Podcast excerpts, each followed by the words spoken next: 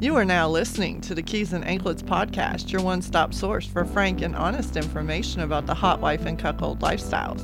You can find this episode on iTunes, Google Play, or Stitcher Radio, or you can head to www.keysandanklets.com and subscribe right from the website. Now, let's get to the good stuff with the host who separates fact from fiction, Michael C. Hello, everyone. This is uh, your host, Michael C., with another episode of the Keys and Anklets podcast. I am sitting here, I'm still down at Splash Mocha having a great time, uh, meeting wonderful people. And I was actually joined down here by uh, two people who I've known for a while uh, in the lifestyle. They're a cuckold couple who I've always found to be very fascinating, and that's uh, M and J. Won't you guys say hi? Hi. Hello. Hello, everyone. All right, we're we're sitting here doing the podcast thing, and um, you guys, like I said, you guys are a are a cuckold couple. So I'm going to kind of go back to the beginning, and this is a question that I always enjoy asking the husbands. Um, but first, kind of, how long have you guys been married? About 34 years, Okay, and how long have you known each other? closer to 40. Okay, so what I would like to ask you, uh, M, what do you remember about the very first time you saw J? That she was one of the most beautiful and sexy young women I'd ever met. Mm-hmm. Do you remember where you were? I do. Where were you? At school, Like high school, college? it's college. Okay, okay. Uh, were you guys same year, upperclassmen? Was she higher than you? Same year. Okay. Now, did you speak to her the first time you saw her, or did it take a while for you to kind of work up the nerve to approach her? I had no problem working up the nerve to speak to her the first time I saw her. Mm-hmm. Now, was she receptive, or did you have to work at it? She seemed to be receptive.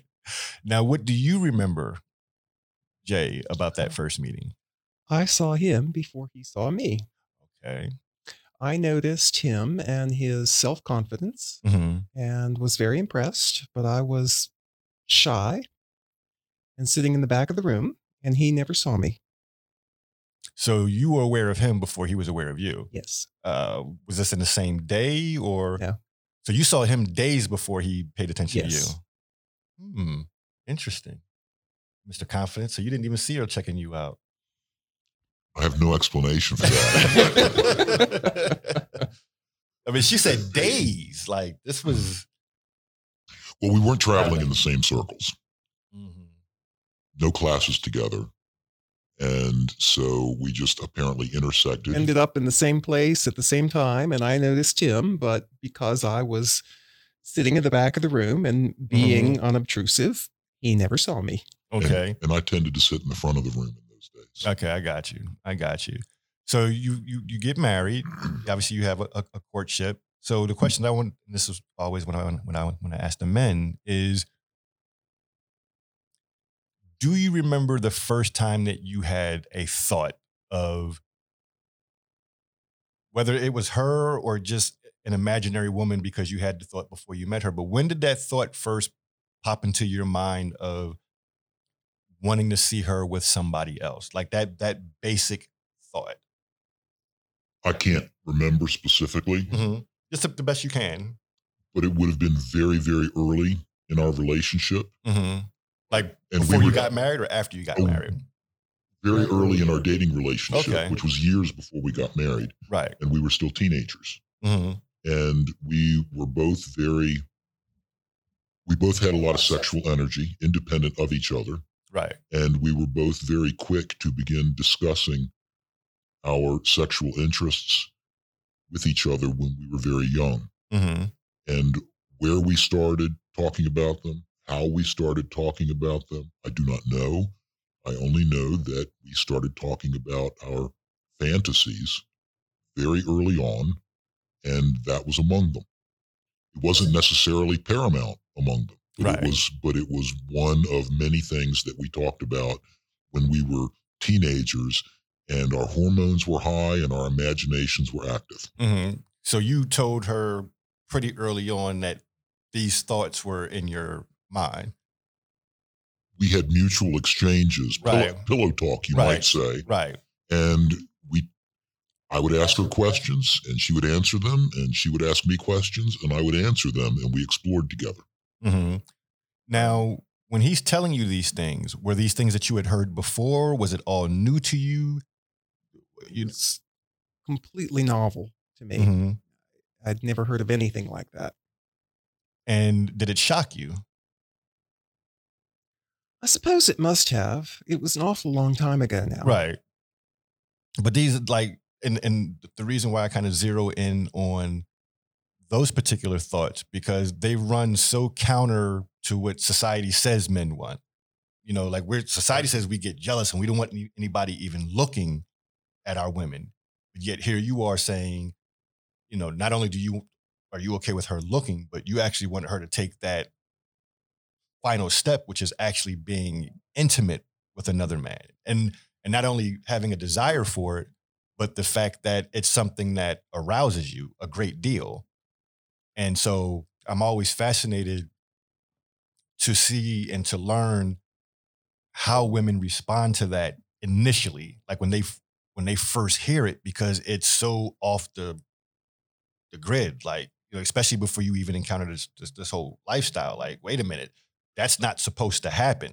Well, I feel like you're jumping over several steps. Mhm. He it he certainly didn't we didn't start out with his saying, I want you to be intimate with someone. He just thought it was sort of sexy if Mhm. somebody was looking at me and I flirted back a little. Right. Okay. So it was a very safe kind of space. I could be standing next to him, but kind of flirting a little with my eyes with someone else. like just a, a slight progression in- Exactly. into it. Right. So, so here's my question for you then: When you were making those progressions, in your mind, whether you said anything to her about it, but in your mind, had you already gone there? And you were just saying, okay, I know I can't tell her this yet. I have to bring her along slowly. There was never anything conscious that was as specific as what you just described. Mm-hmm. This all goes back essentially to puberty. I mean, Right. When you're a teenager, you're still in puberty. And I really don't remember when these thoughts evolved, how clearly they evolved, Mm-hmm. how rapidly they evolved. I know that I was obsessed with how beautiful she was. Mm-hmm. And I used to stand her in front of a mirror and show her how beautiful she Mm-hmm. was. And it was as if no one, she had no idea. It was like I was showing her something that she'd never experienced before. And to me, it was the most obvious thing in the world how beautiful she was and still is, by the way. But I also realized that I couldn't afford to be jealous because the same things that caught my eye were certainly going to catch the eye of any other male. Right. And if I was going to be jealous, then I just needed to find myself another girl. Mm, yeah, that's not know? the, that's not the one to be and, with. and that and that was not.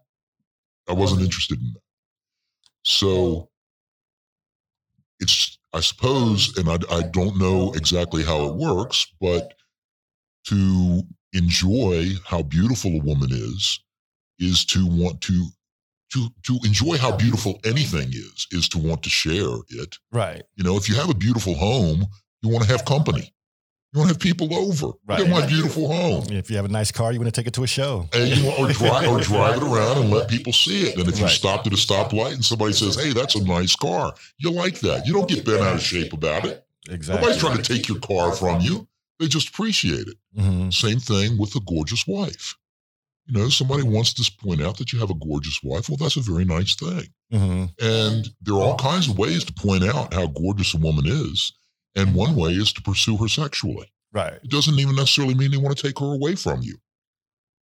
But, you know, I'm not being very articulate and I apologize for No, that. no, you're but fine. I'm, but I'm, I'm saying that this is, there are not clear steps. This is uh, the most gradual of continuums. And I can't tell you how we moved from one step to the other. I certainly can't tell you how it moved from one step to another in my mind. hmm But here, here's something that I'm always curious about when I when I talk to men in this lifestyle is we all grow up with friends and and we know how our friends talk. You know, like I can remember you know, uh, not going to the club with my girlfriend, but us going to the same club. Like she would go with her girlfriends, I would go with my buddies, and we would wind up at the same place. And there would be instances where, you know, she'd be dancing with somebody. And my friends would come up to me, like reporting, like, hey, Mike, hey, your, your girl's in there dancing with somebody, almost having that look in their eye, like, what are you going to do about it?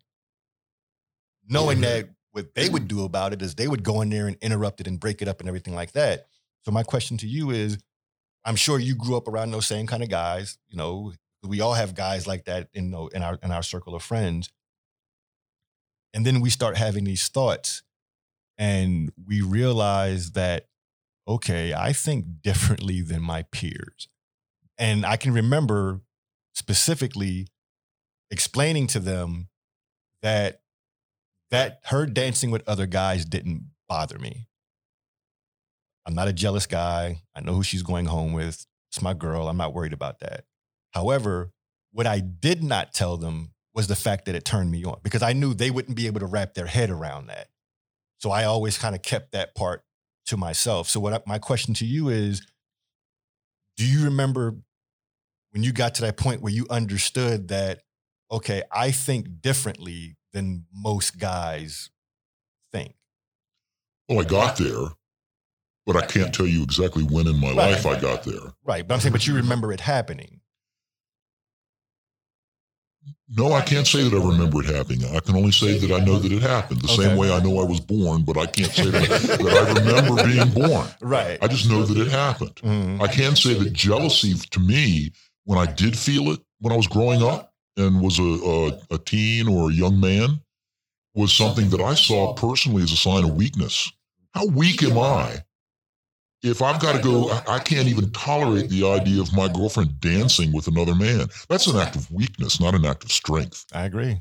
And so I, I was never in that camp where I would want to do something like that. hmm Uh, beyond that, I get that some men are not are threatened by other men being interested in their wives. I feel sorry for them. I'm not Mhm. threatened by that. Right. Now I'm I'm kind of curious, and this I've never asked anybody this question before, but because of how far your relationship goes and, and where you were, did your friends ever make comments like, "Hey, M, man, your your woman is hot. She's like, like." Did they ever make comments to you that they wouldn't make to other guys because of how they would react? Like, did they feel like, okay, M can handle it? Like, we can. Like, hey man, your girl was looking smoking hot today, or you know whatever terminology was used. It wasn't all that long ago. But um, I, in my life, men I've known, not necessarily close friends, but men I've known have commented on how attractive my wife is. And I have always made an effort to respond to that in such a way to let them know that that was an okay thing to say, right, right. as opposed to making them feel embarrassed or to, you know, criticize them or you know somehow make them feel like it made me angry or uncomfortable. Mhm. I've always wanted to react very positively, the same way, and I, I'm not. I really am not trying to um, diminish women, Right. but I'm saying the same way. If somebody were to compliment me on a nice car, I would, of course I would be appreciate the comment. You tell me my- that my wife is gorgeous. Well, yes, I know she is, and I thank you for noticing that and saying that as well. hmm Same thing. Same No, I, I I've I've used that that uh, analogy uh, oftentimes myself. why in the world would I be harsh with a man who has the good sense and the good taste to appreciate Mhm. how attractive my wife is and doesn't mind telling me? Okay, so J, let me ask you a question to kind of piggyback on on what I just asked your husband. When you met him, did you ever have any experience with male jealousy, whether it was with someone you were involved with, or a girlfriend that was dating somebody, or a family member that was dating? Like, had you seen a jealous man at the time? Because I know you were relatively, you guys were relatively young when you got together, so I'm not going to assume that you had. So when you guys got together, had you seen what jealousy looks like? No, I can't say I had because I think at that point in my life, everybody I knew had had played by the conventional rules. Right. So you didn't do things to make your man jealous. And I didn't run in circles where boys, because Mhm. at that point we were boys and girls, where, where boys were likely to comment on other boys' girls. Right. Did you have a concept of jealousy, like whether it was from watching TV or singing the music? I'm just wondering if you were familiar with the fact that okay, guys get jealous, and this is sometimes how jealous guys react, even if it was from a TV show or from movies or anything. Well, certainly in a conceptual way, yes, Right. but I had no experience with it. Okay.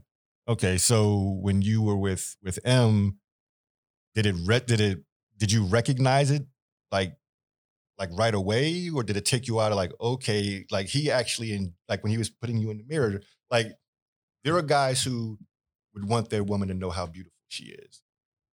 That's separate, even though they're both fantastic things. It's still separate from saying, "I want you to see how beautiful you are," and I like people noticing how beautiful you are. Like there was a there was a there was a separate. You know, they can lead you in the same direction, but one Mhm. doesn't always mean that the other is there. So when you started to see that, wow, you know, he's liking this. You know, he likes me to dress up and not dress down, you know, to accentuate, not hide.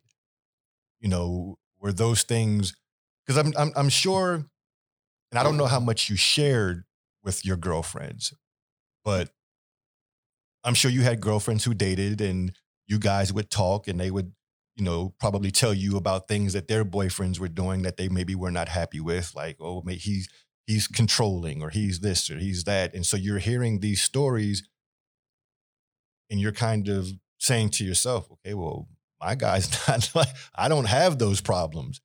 Did you speak on them or do you always just kind of keep them to yourself as far as, uh, I can't tell these girls that? I don't think I've ever really had a circle of girlfriends Mhm. that I talked to about things like that.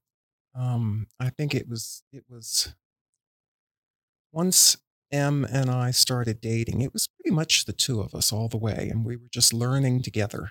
Um, and these things that he was telling me that he didn't mind and in fact liked for other boys, men to notice me, and that it didn't bother him if I flirted back with him surprised me. Mm-hmm. Understandably so. But we were both young and inexperienced enough that I sort of just absorbed it and went with it. Mm-hmm. But let's not idealize the relationship unrealistically either. Mm-hmm. There may have been problems that other people did not have did had that we did not have, but that doesn't mean that, you know, we didn't have our problems. Oh, Of absolutely. course, there were ups Yeah. and downs and bumps along the road. Yeah, no, absolutely. Um, like I said, my purpose with this is to give people a peek into what leads up to that. You know, like we don't just roll out of bed and say, "Hey, I want you to do this." Like there, there's there's build up and there's conversation and there's, you know, there's back and forth and there's there's acceptance and a, and a, and a, and a, and a a road to get that acceptance. As far as for women feeling like you know like like like it's okay to because let's be honest i mean society doesn't really make it easy for women to be in control of their sexuality Well, and that's of course that's been a big part of the evolution of our relationship is teaching her that's not a bad that's the wrong way to put it. Showing showing her that it's okay. Mhm. for her to be in control of her sexuality. Now but to get to the point of your your basic question how we're getting there Mhm. is you've got you've got to keep in mind that we weren't born the day before we started dating. Right. So before sh I ever met her, I had years of looking at, you know, Playboy and Penthouse magazines and reading Penthouse letters and Mhm. having fantasies and watching television and movies and all the stuff that goes with it.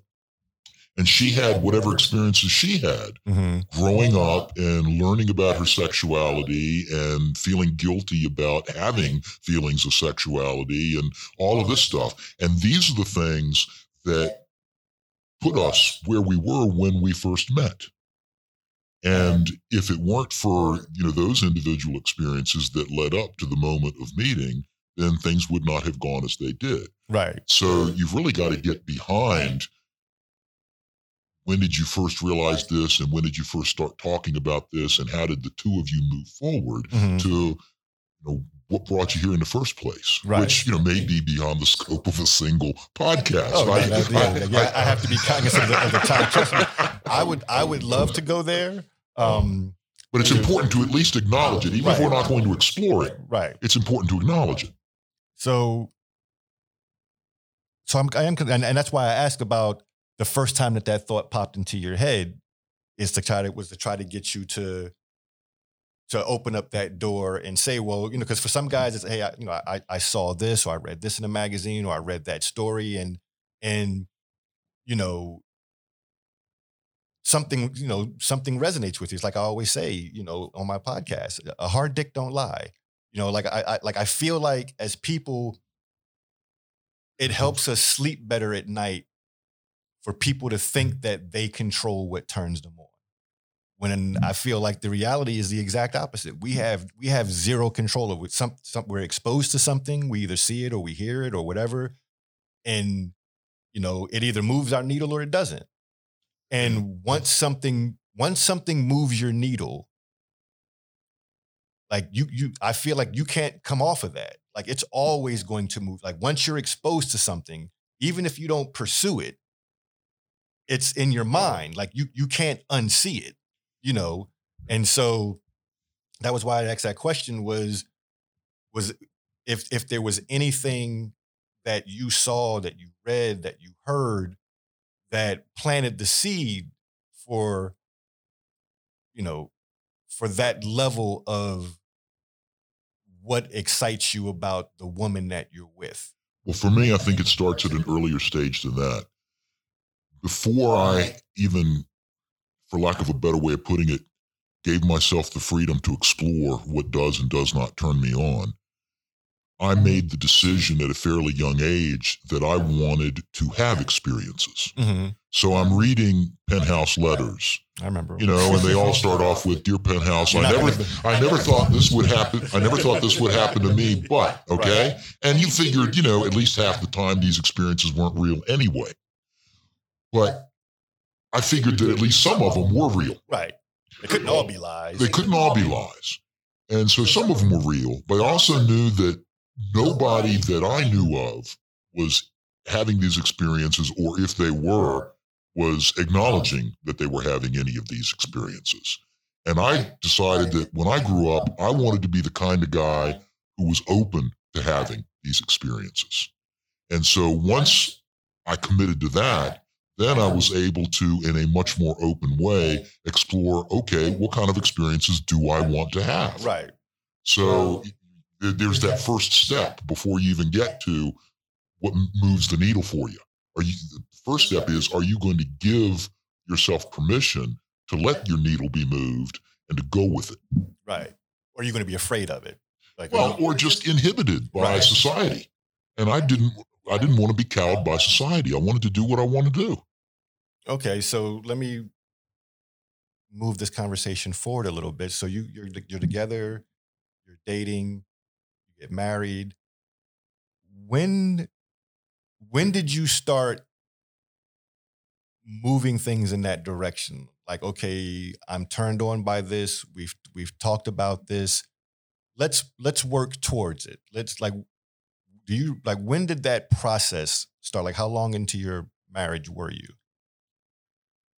It was a continuous evolution. mm-hmm. It, it started when we, shortly after we began dating, and we just kept exploring and having pillow talk and experimenting. Mm-hmm. And things worked. You know, I flirted with someone and it, it turned us both on. right then that was great. And, you know, if something didn't work, then we'd take a step back and we'd communicate about it. And so it was, we're talking about years here. We Right, uh, dated for years before we married. Mm-hmm. But I do remember within the first few years of our marriage going to a concert, a public festival. Mm-hmm. And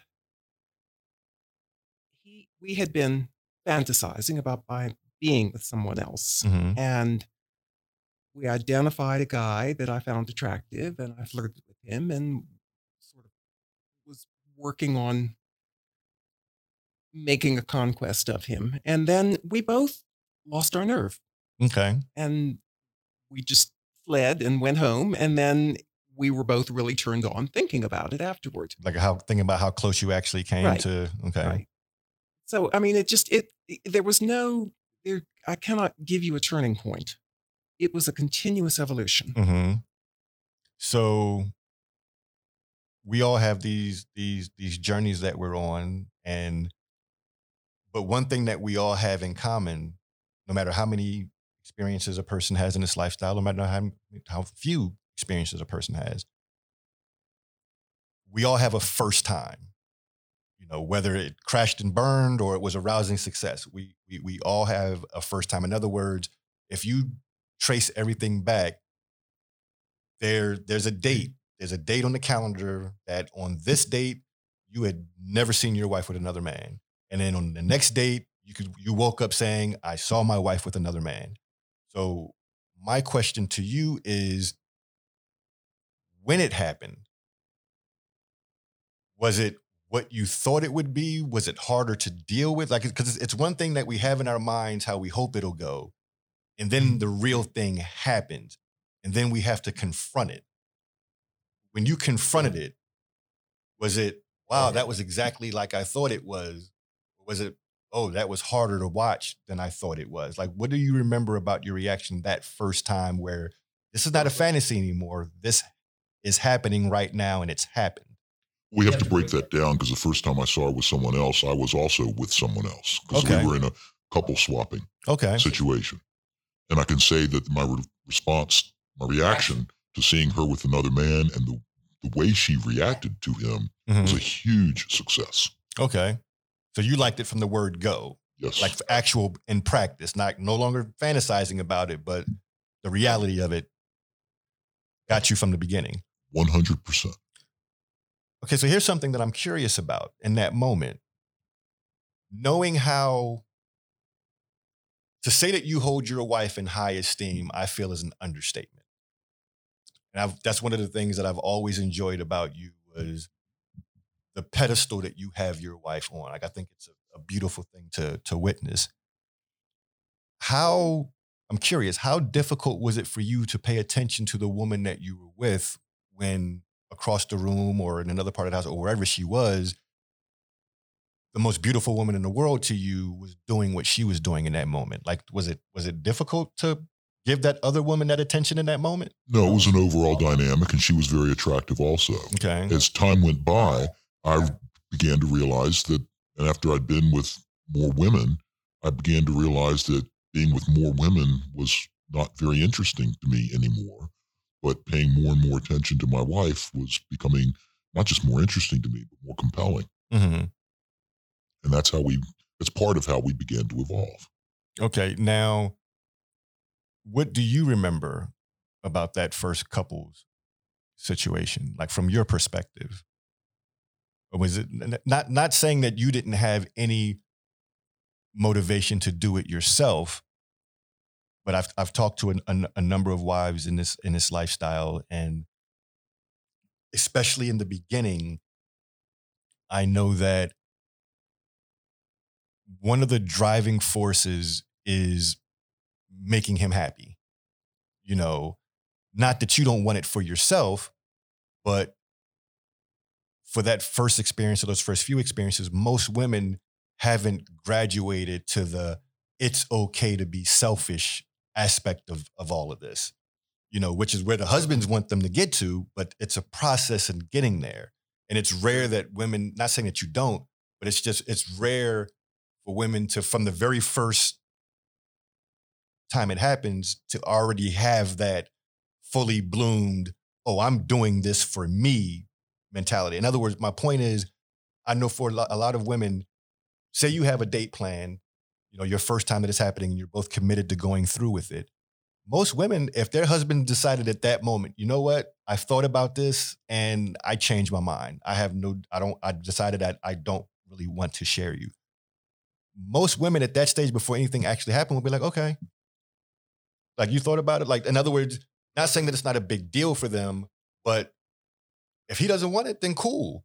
Now, that conversation for some couples might be a lot harder to have five, ten years down the line when she's embraced that selfish aspect of it. And it's like, oh, wait a minute. Not, not saying that she wouldn't stop, but it's going to take a conversation. Like you're going to have to sell me on why you want us to stop this. So I'm just curious when that when that first time happened, do you remember where you were as far as what was driving you to to do that? She has a story very much on point. Oh, for fantastic! I, I, look, I look forward to hearing it. Uh, Yeah. Well, we're skipping over the, the, the first time that we were with other people. Okay, Um, you're talking about the story skips over the first time. Yeah. Okay. That that was years and years later. The first time we were with other people, we were both still exploring, and we Mhm. had lots and lots of pillow talk and lots and lots of fantasizing together. And we had been to several swingers parties and not done anything. And then finally, we'd found a couple that we liked, and so there was no it, it was not anybody pleasing anybody else it was both of us wanting to experiment Right. with this lifestyle and figure it out now the story that he's talking about was many many years later many iterations later Right. after we had experimented with different ways of being in the lifestyle and to get to that i had a date planned out of town I Mhm. was going to fly to another city and spend uh, one or two nights with another man. He was paying for me to be there with him. Right. And M wasn't happy about it. I mean, we had been, we had been, I had played alone before, but at this point, he just wasn't in the place where he wanted me to do it. And I sat him down on the sofa and I straddled him. it's an interesting way to sit him down. We, Okay. were, we were clothed, but I straddled him and I said, Listen to me. I am doing this thing. hmm I want to. It turns me on. And you're going to like it. And somewhat to my surprise, M said, Well, okay then. And so the next day I got on a plane hmm and I flew to the other city hmm and I had a wonderful time with my lover. Was that the first time you kind of, I guess, for lack of a better term, put your foot down in that way? Like, I'm running this. Yes. Yes. That was the first time I realized, oh, wow, I can do this. I can Mhm. change his mind about something. Did it shock you when she took that position? Yes, because she is not. It has not come easy to her. It has not come easy to her to exploit the power of her Mhm. sexuality. Right. And honestly, I've been encouraging her to do that since we started dating. Right. And it's more than a little frustrating that it's been as difficult as it has been over the years to get her to do that. Um, you know, it's a mixed bag for me, hmm but it's unbelievably sexy and gratifying when she comes into her own Right. and asserts herself that way. So let me ask you, when she did it, I'm sure that there was a part of you that was like, oh, but was it also a part of you that was like really proud of her? Oh goodness, yes. The Yeah. the, the positives far outweigh Right. the negatives. Like in your mind, you're like, yes, finally, like this is this is what I've been wanting you to do. It, it, it was a breakthrough, hmm and I was glad to see it, and wouldn't mind seeing more of it. So when you expressed your displeasure and with with her going, was that all genuine? Yes, So you really didn't want her to go. He did not want me to go. It's- and I was very torn. Mhm. And I have to be honest, part of what gave me the courage to do what I did hmm was I felt a certain obligation to this other guy who had bought this plane ticket and Right. was waiting for me. And as much as my first priority in my life is my relationship with M, I also felt like we together had Mhm. this obligation to the other guy. Right. And by that time, you know, he had been telling me that I had this power Mhm. enough, that I had had enough sort of peripheral experiences of that, that I had the confidence to do it. hmm But that was the first time I really asserted that power. Okay, so that begs the question for me because like I, I was I was going to make this this transition anyway, and I think this is kind of a good segue for it. Were you already aware of of cuckolding at this point? Oh yeah. You- Now, prior to her taking that stance, had there been any kind of actual uh, cuckolding play at all or interaction between you two? A great deal of it. Okay. So, but up until that moment, mentally, you feel like she hadn't fully embraced that goddess aspect of this is my show. Correct. Like she hadn't, she she was playing along, but she hadn't really bought in all the way. There's a difference between role playing and true lifestyle. Exactly. Exactly. That's the point I'm getting at. Exactly. And this was a breakthrough moment between the one and the other. When it became like, like you said, like, oh, so this is how it can go down. You know, because before, like you said, it's in the bedroom and it's cute and it's sexy, and but it, it's not really bleeding over into. Oh, this was real life. Exactly. This was, I am making this happen and you are going to accept it. that must have been, I guess, kind of a conflicting moment for you. Because, like I said, on one hand, you're proud, but the other hand, like I said, at, at, at the moment you were saying that I don't want you to go, like you said, you mm. meant it. Like you, you meant it. And because she hadn't embraced it yet, you weren't ex- like you weren't expecting her to, to pick that moment to put her foot down, but it happened. Like that's that's when she's decided, okay, I'm going to put my flag here, and this is how it's going to go down. And like she told you, you're you're going to like it. That dichotomy is the essence of the cuck- cuckold lifestyle. Absolutely. There is no sacrifice if without pain. There is, you know, if a, if a cuckold, a cuckold's called upon to make sacrifice. Well, if you don't care, it's not a sacrifice. Mhm. If it's easy, it's not a sacrifice. Right. You're being called upon to say, to do without, to do without something that you want, that you need for the greater gratification of your wife. And if it's just, you know, every, eh, we're all on the same page, we all want exactly the same thing in exactly the same way, then it's not, in my view, it's not cuckolding. Now, I'm not, I'm not here to define that term Right. for anybody else. I'm saying that for us, well, for me, hmm that's how it is. And if if I'm not conflicted, if I'm not ambivalent, if I'm not suffering to some degree, suffering some kind of a loss to some degree, then I'm not sacrificing. And then I'm the nature of a submissive is you want to give something up for somebody else. Right. Well, okay, then when the rubber meets the road, you got to give something up. Yeah, it's, it's, real. And that's the difference between role play Mhm. and lifestyle. For us, it is not role play, it's lifestyle. This is how we live.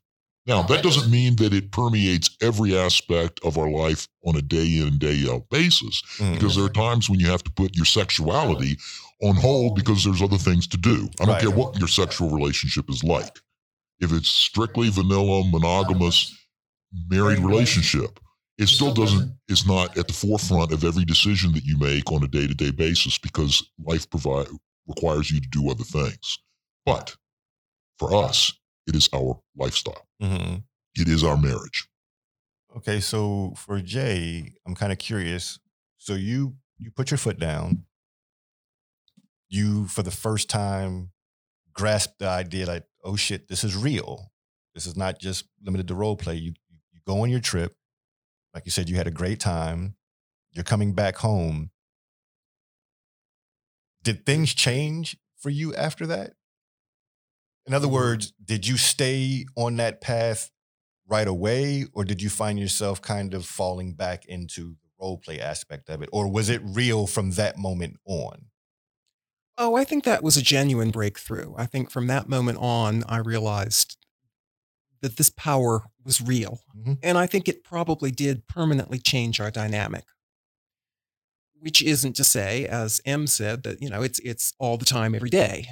Uh, there are certainly times when he doesn't want something, Mm-hmm. and I don't assert that power. I don't. I don't create that dynamic. Mm-hmm. There are other times when I do. But I think that that was genuinely a breakthrough. That was when I realized what he's been telling me is so. Right. I have that power. And it adds impact when she does put her foot down if there are times when she doesn't.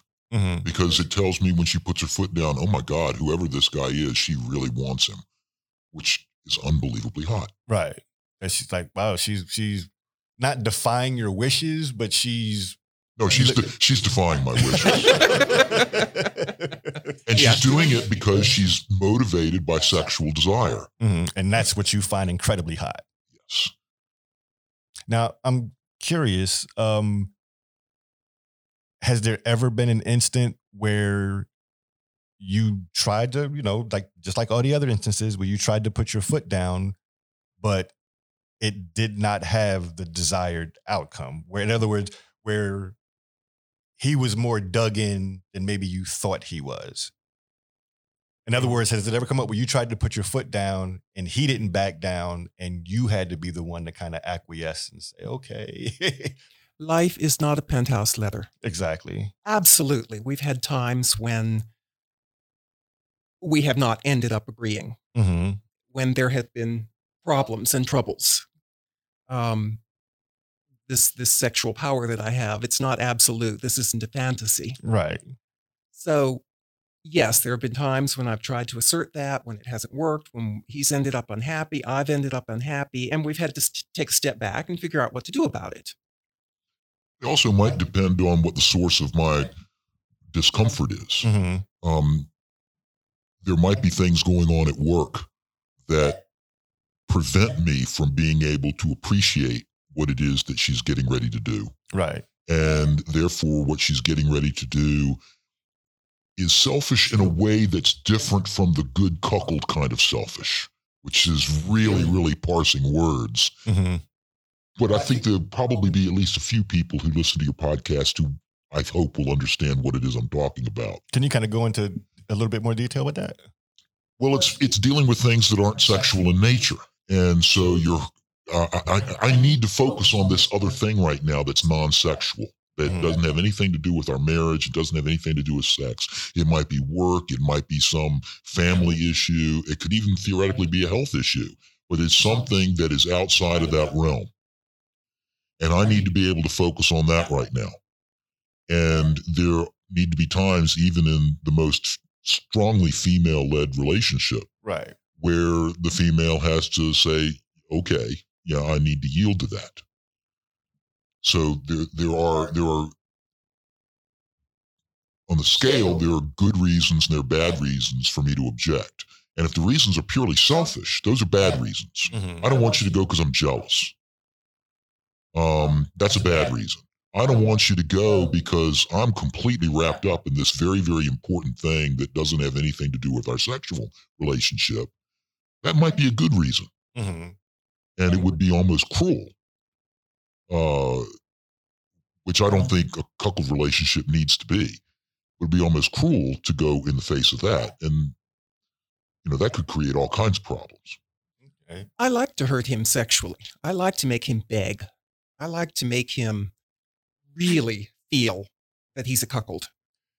I do not ever want to hurt him emotionally. hmm I don't ever want him to think that I'm trying to put any kind of distance between us. Right.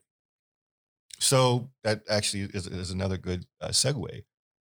One of the things that I've learned from uh, wives who, you know, are cuckoldresses is very consistently one of the toughest things for them to get used to is any form of humiliation directed towards him. Like that's something that a lot of women struggle with. Um, because you know this is their best friend, this is their husband, this is the father of their children. You know, every this guy, this man is everything to them, and the thought of saying something hurtful, that's a hard place for them, for a lot of women to get to. So my question to you is, a, is that something that you also struggled with in the beginning, and B, what helped you overcome it? Because I've, you know, I've, like I said, I've, I've known you guys for a few years now, and I, you know, I talk to your cuck a lot, and I know that you don't have a problem doing it now. you don't have no problem doing it now. You know, so if you did have a problem with it at some point, something happened that got you over that hump. So I'm just kind of curious because I know my listeners want to know. Because like I said, that's the main thing that a lot of wives struggle with is that, and what hurts them is they know that he wants it. You know, like they know that their husband enjoys it. They know that it turns him on, but they they they they they just can't get there, and it hurts them that they can't give him something that they know ultimately he craves, and they and they want to get there. They just don't know how to get there. So, did you struggle with it? And if so, how did you? Of course, I with it? struggled with it. I, I think anyone who loves her man would struggle Right. with that. Um, and once again, there was no breakthrough moment. There was no time when I said, "Oh, yes, now I get it." Mhm. It was a process. It was him saying over and over, "It's so sexy when you talk like that. It's so sexy when you did this." And and you know, moments when I was so turned on that maybe I tried something that I hadn't before, and afterward he said, "Oh my god, I love that." And over time, I came to trust and believe Mhm. that I always believed that he meant what he said, but I came to believe that it was true, that he wasn't just telling himself that or telling me that because he wanted it to be true, that it really did turn him on, that that was really what he wanted.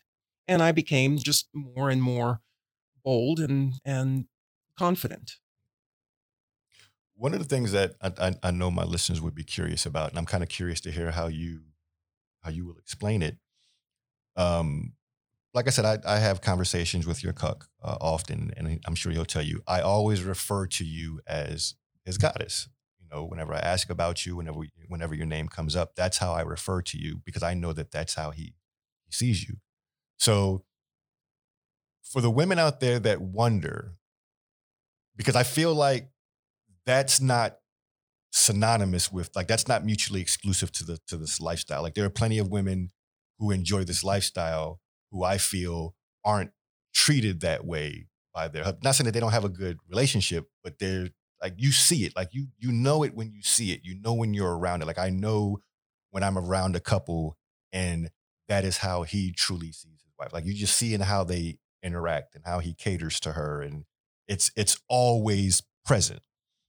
So I'm just kind of curious how you would explain for a woman who's who's wondering what's it like to live the life being someone's goddess? Like what what does that feel like? Like how would you explain that to somebody? Well, at times it's surreal. At times it's difficult to believe. Um, at times it's it's something that you know if you step back from it you think wait that can't really be true but it is It is. That's your reality. and part of what has allowed me to make it my reality is saying to him obviously you need to be able to trust me. If i'm going to go off with other guys you have to be able to trust me. I need to be able to trust you also. I need to know. I need to be absolutely certain that if you tell me this is where you are that this is really where you are Mm-hmm. Down here for this Splash mocha weekend Mm-hmm.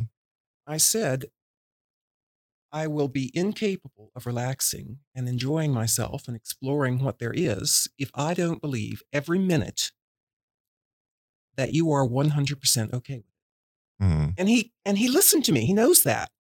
He said, "I promise I will tell you if there are any issues, if there are any problems, I promise you will know.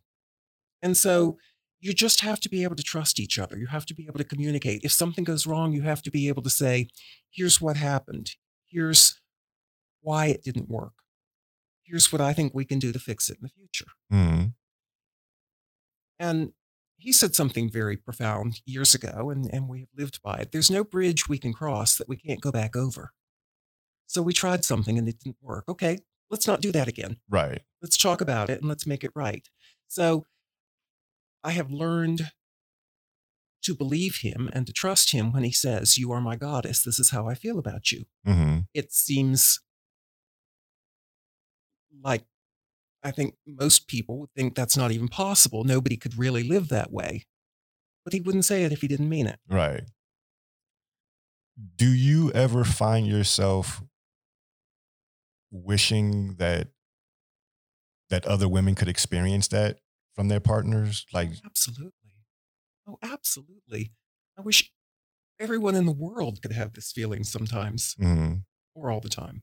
like how is it like how has it affected the way you you know the way you view yourself and feel about yourself like the fact that this man lives every day showing you how important you are to him and what you mean to him and he's been doing it now for decades like do obviously I feel like it hasn't it's had an effect on you. I'm just curious if you can kind of put into words how it emboldens you and kind of props you up to go and deal with all the real life stuff that we all have to Well, as with. every one of your guests has has said, has acknowledged, it, it creates confidence. It creates a sense of, of identity and and an ability to go out and and be strong and individual and confident in the world. hmm And that's why I always make it a point to to to bring that up is because I know all of the the sexual stuff about this lifestyle gets all the headlines. And I just feel like that's a very important byproduct of this lifestyle is the the confidence that it infuses these women with and how they take it outside of the bedroom. You know. So I want to say that there there are two parts to it. hmm Um, I think that I think that I have, for most of my life, been considered an attractive woman, and so his admiration and the attention of other men has certainly bolstered that. And I feel when I go out in the world, most of the time, that I am an attractive woman, sexually appealing and attractive and desirable. But beyond that, it has given me the confidence to be strong and to make decisions and choices on my own and to stand by them, hmm which was something I didn't have before we got into this lifestyle. Right. And from your perspective, and this is directed towards M, obviously knowing her for as long as you have, how have you seen like how does how does her confidence look from your perspective? Like you watching this woman, you know, you guys are together and you, you know, you're out and you, know, you have your careers and and and regular everyday life. Like what is it been like for you to see her wear that confidence outside of the home? It's made her a complete woman, Mm-hmm. not just you know a, a strong, sexually powerful or confident woman, but a complete woman, a woman who has been strong enough and confident enough to pursue her interests in every aspect of her life, to pursue them aggressively, uh, to overcome obstacles and challenges, and to achieve her goals. Mm-hmm. and there are in countless ways. So this is not a segregated, boxed off area of one's psyche or one's life. How one views oneself sexually, if sex is at all important in their lives, is always going to spill over into other things. A man who views himself as sexually inadequate Mm-hmm. is not necessarily going to have a good view of himself in other ways. Um, and a, a woman who views herself as sexually inadequate is not necessarily going to have a good view of herself in other ways. But if sex is important to you and you have confidence in whatever you bring to sexual relationships, that's going to fuel other things. Mhm. The same way that if you're confident in you know, a professional area or a physical or athletic area, it's probably going to make you more confident sexually. The psyche is a, an indivisible whole, and all of these things feed over feed into one another. And the fact that she has become a more powerful and confident sexual woman is not just the cause of her confidence and achievements in other areas of her life, but it's not the result of them either. It's all of a piece. She has moved forward as a woman. And that is a very, very important part of it. Wonderful, wonderful. So, one of the things, and I, I know I'm going to want to have you guys back on because I mean I, I'm I'm watching the the, the the timer here, so I know how much time I have left for this, and I know that there's still areas that I haven't been able to touch on. But it, I just kind of wanted to say this, kind of letting my listeners know, I guess, what's coming if I can get you guys to come back on. One of the things that I've always enjoyed about talking to you, and I've I've told you this, and I've told your your goddess this. One of the things that I've always enjoyed talking to you, like I've I've known a lot of cucks. I've known a, a probably more than anybody. I you know I'd I'd be willing to put the number of cucks I've known up against anybody walking the face of the earth. I mean, had actual like real conversations with and talked to. And one of the things that's always struck me about you is your energy, in that you have this. When it comes to your cuckold dynamic with your wife, you have this very regal, calm acceptance. Like, this is what it is. I'm very comfortable in my role. And seeing you here at Splash, it highlights it even more. Cause I, you know, me, I'm observing, I'm watching couples. I know what their dynamic is. I know what their dynamic is. I watch them. And even in this setting, I'm watching you. And I watch how when I see him, I know that you're close by, but I don't always know where. I know you're close. And the way that he's sitting there or standing there, again, it's not agitated. It's not him looking around trying to see, you know, okay, she's not with me, so where is she? It's it's none of that like nervous energy. It's just okay. This is where she. I, I told her I would be here, so let me make sure that I'm in this spot so that when she is ready to find me, she doesn't have to go looking for me. You know, um, and that's just to me, it's it's just a manifestation of your overall just acceptance. Like like this is my role, and I am going to master it. I'm going to master my role as my wife's cuck. Not necessarily cuckolding in general, but as far as what my goddess needs, I am mm-hmm. going to master that. And I like I feel that. I feel it when I talk to you. I feel it when I text you. I feel it when I just seeing the two of you walk around. Just the way that you approach this lifestyle. And that's one of the reasons why I always wanted to have you guys, you know, as guests on my show because I'll be honest, it's not something that I encounter a great deal. Well, you just stated in physical terms the essence of the role of the cuckold in the cuckold marriage. I'm here. I told her I'd be here, and I'm going to be here so that she knows where to find me. Whether she knows where to find me physically, Mhm. whether she knows where to find me emotionally, whether she knows where to find me psychologically or sexually. I promised her I would be here, and that's where I'm going to be. And to break that promise is to break a very important trust. And if I break her trust, then she's not going to have the confidence to go out and have these adventures because she's going to be worried Mhm. about whether I'm going to be where I promised her I would be in all of these places. And I've got to be very careful about making that promise because no person of integrity and honor makes a promise that they don't think that they can keep. Right. One of the thing, and I guess, and I'm glad that I've, I've, I've finally been able to have you guys on here because I've being as involved in the cuckold lifestyle as I am, I see the different phases that guys go through. On, in other words, no one starts where you are. Like there, there are like the steps that guys go through, and I see them go through them. And obviously, there's denial for a lot of guys in the beginning. You know, especially those transitioning from the hot wife stag vixen dynamic into cuckolding. You know, and then obviously another step is acceptance of it. But I feel that things really take off when they get to the point where they embrace it.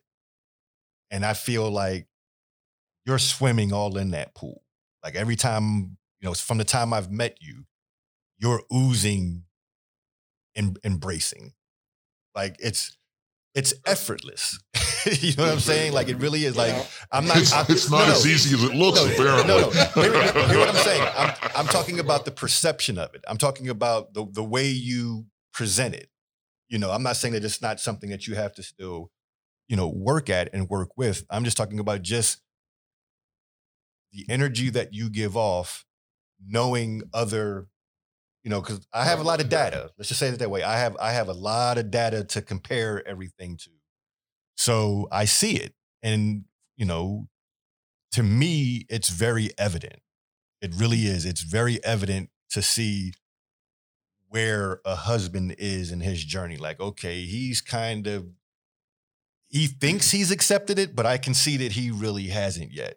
Or this guy has accepted it but he hasn't really embraced it yet or okay, this guy is beginning to embrace it. He hasn't mm-hmm. fully embraced it, but he's beginning to.